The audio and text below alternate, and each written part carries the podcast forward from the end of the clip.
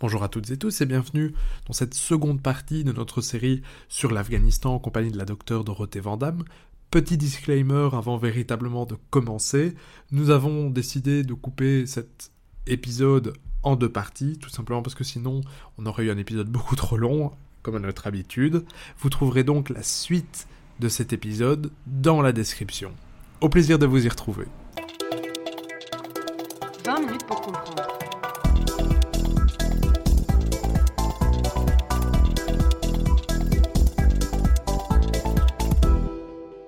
Bonjour à toutes et tous et bienvenue dans ce nouvel épisode de notre série Afghanistan, le tombeau des empires, dans lequel nous étudions en profondeur et en nuance l'histoire et les origines récentes du délitement actuel de l'Afghanistan. Indiquons à nos auditeurs que nous enregistrons cette seconde partie le 1er septembre, donc le lendemain du retrait américain, et qu'on ne pourra pas donc revenir sur euh, des éléments d'actualité qui se seront déroulés par après. Je suis toujours en compagnie de la docteure Dorothée Vandamme. Vous êtes chargée de cours à l'Université de Mons et chargée de cours invitée à l'Université catholique de Louvain. Bonjour. Bonjour. Nous avions terminé euh, notre premier épisode, dont j'invite à l'écoute euh, nos chers auditeurs, par l'évocation du 11 septembre 2001, donc les attentats terroristes. Les États-Unis sont frappés en plein cœur, et d'aucuns ont prétendu euh, que si en réalité les États-Unis ont été frappés, c'était un peu de leur faute, puisqu'ils auraient financé Al-Qaïda. Alors est-ce que vous pouvez revenir un peu là-dessus? Oui, tout à fait, et, même avec plaisir en fait, parce que c'est vrai, c'est un, une théorie ou voire même un espèce de mythe qui a franchement la vie dure. En fait, ce qu'il s'est passé, c'est que, euh, comme nous l'avions dit la première fois, le conflit, euh, enfin l'invasion soviétique, c'est vraiment un conflit de guerre froide. Donc on est vraiment dans une opposition soviétique-américain. Donc comme les soviétiques sont sur le territoire afghan, les Américains ne peuvent pas intervenir directement. Principe de la guerre froide, il n'y a pas d'opposition directe entre les deux. Et donc les Américains vont financer en fait la résistance soviétique. Et donc ils vont financer les Moudjahidines et les autres combattants. Et ce financement va se, faire de manière indirecte, notamment en passant par les services de renseignement de l'armée pakistanaise, de euh, l'ISI. Et parmi les combattants se trouvent ceux qui vont effectivement à un moment fonder Al-Qaïda. Donc effectivement, une simplification en fait de, de tout ce processus mène à, à avoir l'impression que les Américains ont financé et ont entraîné Al-Qaïda. Non, ils ont financé et entraîné la résistance anti-soviétique. Et ensuite, parmi ces résistants, certains ont fondé Al-Qaïda, évidemment avec Ben Laden et Zawahiri. Et, et ensuite, euh, Al-Qaïda n'a plus de lien avec, la, enfin, n'a aucun lien du tout avec les États-Unis. À partir du moment où Al-Qaïda est fondé, l'idéologie même du groupe, c'est une idéologie qui est anti-occidentale. Oui. La CIA ne va pas financer et entraîner un groupe qui est profondément contre eux. Ouais, bah, ils, ils, on peut les accuser de beaucoup de choses, mais quand même pas de ça. Et dans, dans, le livre La guerre de 20 ans de Mark Ecker et de Elie Tenenbaum, ils expliquent même que Al-Qaïda, dès la, guerre, la première guerre du Golfe, sera même contre les Américains. Ils expliquent en longueur qu'en réalité, ils, détestent l'idée que les Occidentaux libèrent un, pays euh, musulman. Ah, tout à fait, tout à fait. Al-Qaïda, l'idéologie profonde d'Al-Qaïda, c'est vraiment d'être euh, contre les gouvernements, évidemment les gouvernements non musulmans, mais aussi contre les gouvernements musulmans qui sont vus comme des gouvernements apostats, c'est-à-dire qui sont vus comme n'appliquant pas la charia comme Al-Qaïda l'entend, et notamment tous ces gouvernements qui ont des liens importants avec les États-Unis. C'est par exemple pour ça que Al-Qaïda va avoir euh, franchement une dent contre l'Arabie saoudite. Ouais. ouais. ouais. Et est-ce qu'on sait si Ben Laden a bénéficié de fonds américains ou on n'en sait pas? Alors Ben Laden lui-même, non, il a bénéficié d'équipements qui, okay. qui, a transité par le Pakistan. Donc oui, il a eu effectivement des équipements américains ouais. entre les mains. Il a bénéficié de l'entraînement euh, qui a été financé par les Américains. Mais voilà, il n'y a pas eu un, un compte en banque euh, oui, ouvert okay. à, au nom d'Oussama Ben Laden euh, sur lequel la CIA a, euh, a, a versé des, des, millions de dollars. Et donc, ce, cette espèce de raccourci qui a été fait sur l'incompréhension, en fait, du, du, du, contexte de l'invasion de soviétique, oui. fait qu'on on a eu effectivement cette sensation que quelque part, les Américains avaient entraîné et financé le groupe qui ensuite se retourne contre eux. Ce n'est pas le cas. Ils ont participé à la résistance anti-soviétique, ils ont financé la résistance anti-soviétique, et parmi les résistants, parmi les combattants, il y avait les futurs membres d'Al-Qaïda. Ok, merci beaucoup. Donc voilà, pour bien battre ce, mythe en brèche, au lendemain, dans les jours qui suivent le 11 septembre 2001, le président Bush va faire donc une adresse au Congrès, dont on diffuse un extrait maintenant. Tonight we are a country awakened to danger and called to defend freedom. Our grief has turned to anger, and anger to resolution. Whether we bring our enemies to justice or bring justice to our enemies, justice will be done. And tonight, the United States of America makes the following demands on the Taliban Deliver to United States authorities all the leaders of Al Qaeda who hide in your land.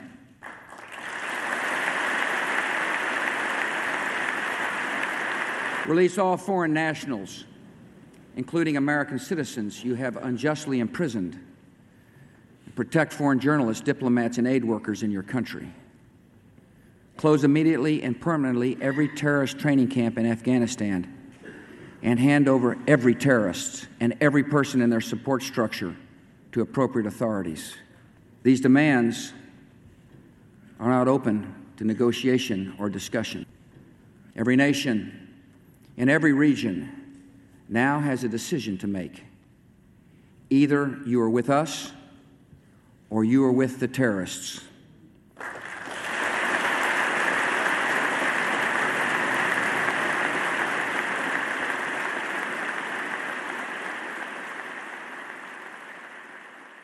Alors dans les jours qui suivent ce discours, va débuter une intervention militaire en Afghanistan, mais un des premiers éléments qu'on pourrait relever ici, c'est que ce n'est pas seulement une intervention américaine, c'est une intervention internationale.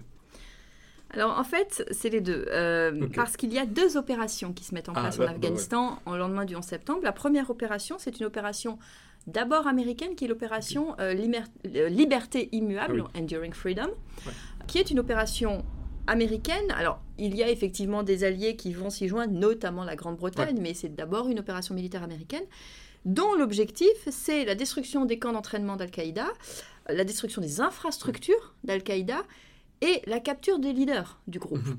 Euh, il y a aussi l'objectif de renverser les talibans et d'éviter que les talibans ne puissent à nouveau euh, accueillir euh, Al-Qaïda. Donc ça, c'est l'opération américaine, et je dois le préciser d'un point de vue militaire, cette opération est une réussite très rapide, vraiment immédiatement. Ils réussissent à renverser un gouvernement en deux mois, il faut quand même le faire. Oui, c'est ça.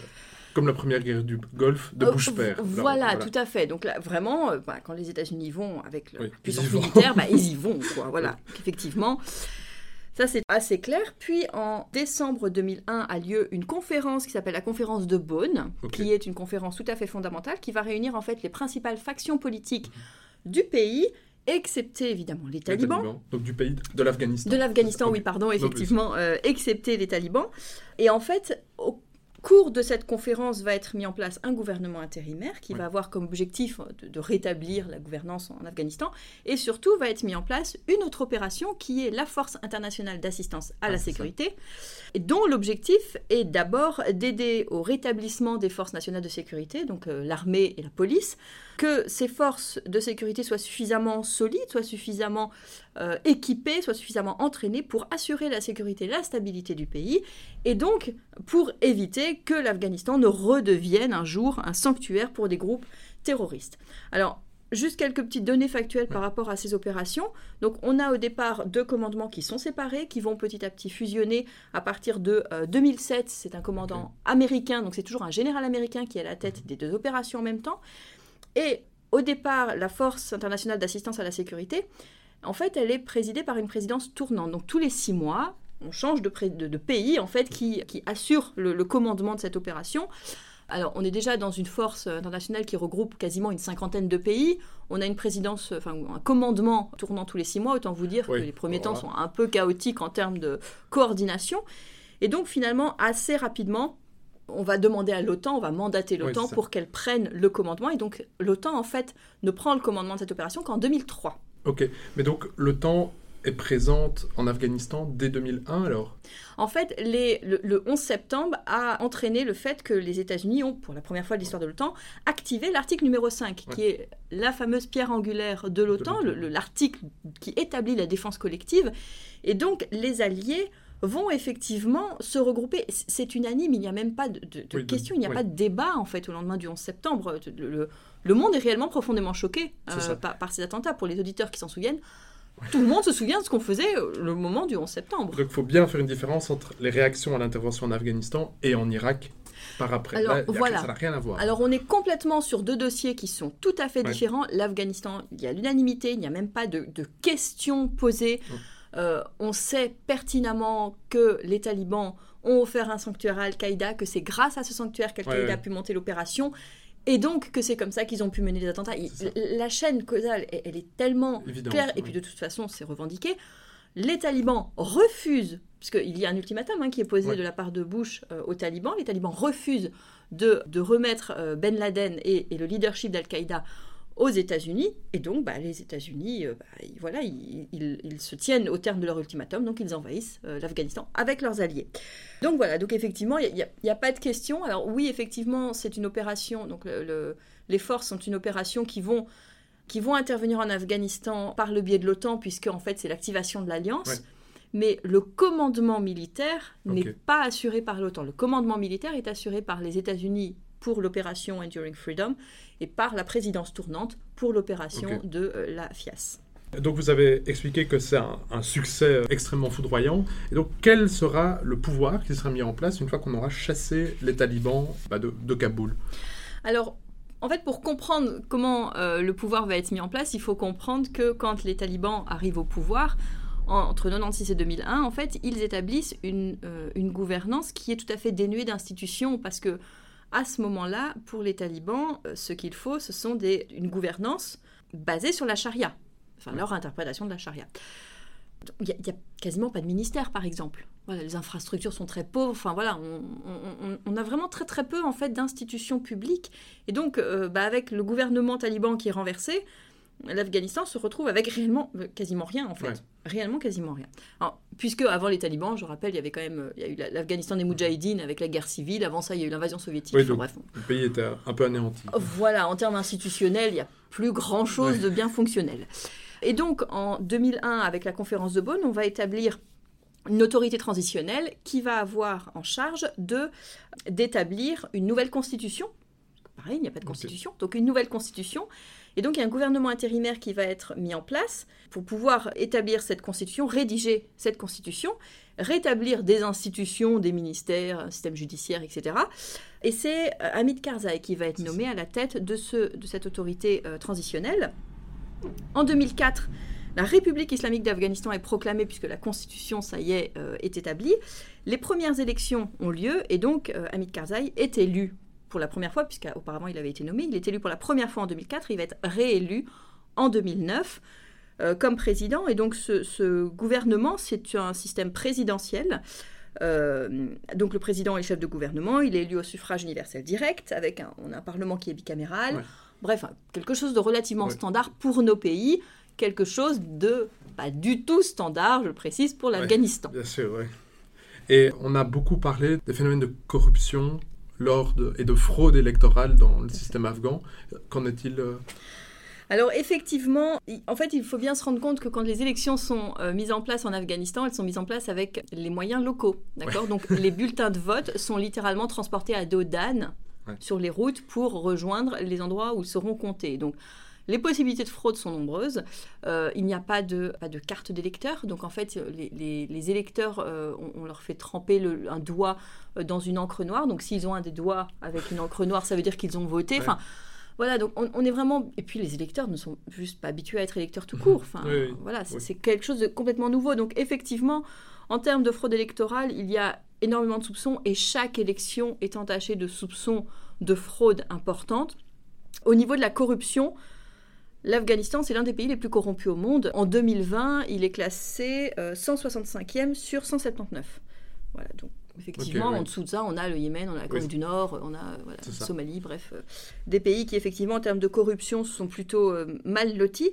Mais ce qu'il faut comprendre sur l'Afghanistan, c'est que, et c'est assez curieux à dire, surtout depuis nos pays, c'est qu'en fait, la corruption fait partie intégrante du tissu social du pays. C'est-à-dire que si, effectivement, on, on enlève complètement la corruption, quelque part, il y a une, part du tissu social qui permet d'unifier le pays qui s'effondre parce que ce que nous, nous comprenons comme corruption n'est pas forcément compris comme tel en Afghanistan et notamment au niveau local. Alors je ne parle pas du gouvernement central parce que le, concept du gouvernement central est quelque chose qui échappe à, l'histoire politique de l'Afghanistan.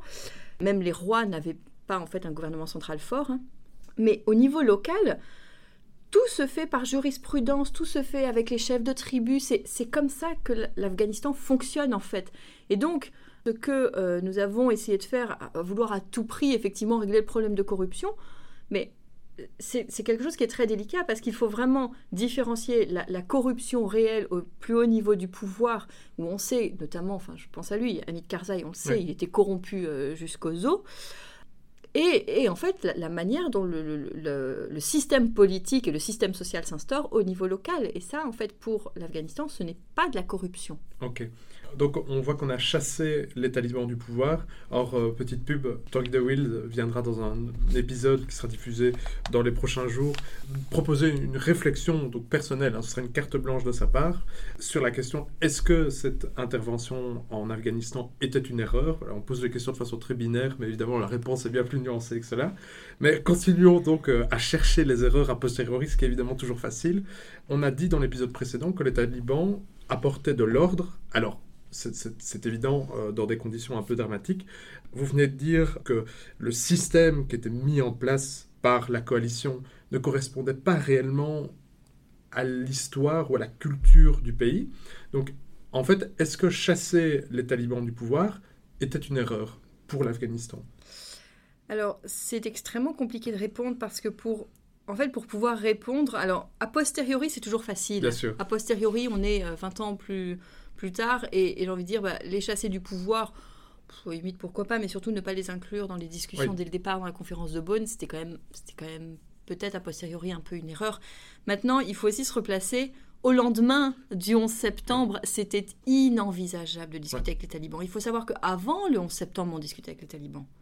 Avant le 11 septembre, il y avait des discussions et des négociations. Mais à partir du moment où le gouvernement taliban accueille sur son territoire Al-Qaïda, qui mène ses attaques et refuse en plus de remettre euh, aux autorités américaines le leadership d'Al-Qaïda, qui vient de mener des attaques qui vont profondément traumatiser l'Amérique, c'est inenvisageable de discuter avec eux. Ce n'est pas possible. Et, personne ne l'envisage. Il y a un choix, c'est soit les talibans vont dans notre sens, soit ils disparaissent. Un point, c'est tout. Donc, a posteriori, oui, il y a peut-être une erreur qui a été faite. Sur le coup, non, parce qu'on ne pouvait pas faire, autrement. oui. on peut rappeler que c'est près de 3000 morts le 11 septembre, et ça a eu un, impact. Bush euh, a parlé euh, d'un second Pearl Harbor, donc ça a eu un impact énorme. Tout à fait, tout à fait. Le, traumatisme dans, la mentalité américaine, il est, il est vraiment, euh, vraiment fondamental. Et, est arrivé avec ce, 11 septembre, cette, cette, fameuse question que les Américains se sont posées pendant des années, c'est Why do they hate us? Réellement, ils ne comprenaient pas. Et en fait, pour, vraiment comprendre comment ça s'est passé à ce moment-là, d'un point de vue psychologique, je, peux encourager vos éditeurs à se tourner vers euh, le livre Decision Point de, Bush, justement. Et dedans, en fait, il décrit, il décrit et il explique ce que lui a ressenti en arrivant à New York. Mmh. Une, fois, une fois qu'on informe des attentats, bah, qu'est-ce qu'il est Enfin voilà, déjà on le met en sécurité, puis ensuite il va à New York et là il se retrouve dans New York euh, version euh, ma post-attentat. Donc, euh, enfin, si vous avez des images en tête, euh, on est. Avec ce nuage de cendres Voilà, tout à fait. Enfin, tout qui est recouvert, qui est gris, euh, enfin, les, flammes. Enfin, c'est vraiment une, vision pour les Américains, quasiment une vision apocalyptique. Et en fait, dans ce livre, George W. Bush explique très bien ce qu'il a ressenti. Et ça permet de comprendre réellement ce qui s'est passé dans la tête des États-Unis et ne l'oublions pas dans la tête d'une grande partie des pays occidentaux parce qu'il y a vraiment eu ce choc, ça, a été une onde de choc à travers le monde occidental cette histoire. Eh bien merci Dorothée Vordam, nous allons continuer notre entretien sur l'histoire récente hein, de l'Afghanistan de 2001 à nos jours dans la suite de cet épisode dont vous trouverez un lien, chers auditeurs, dans la description. A tout de suite.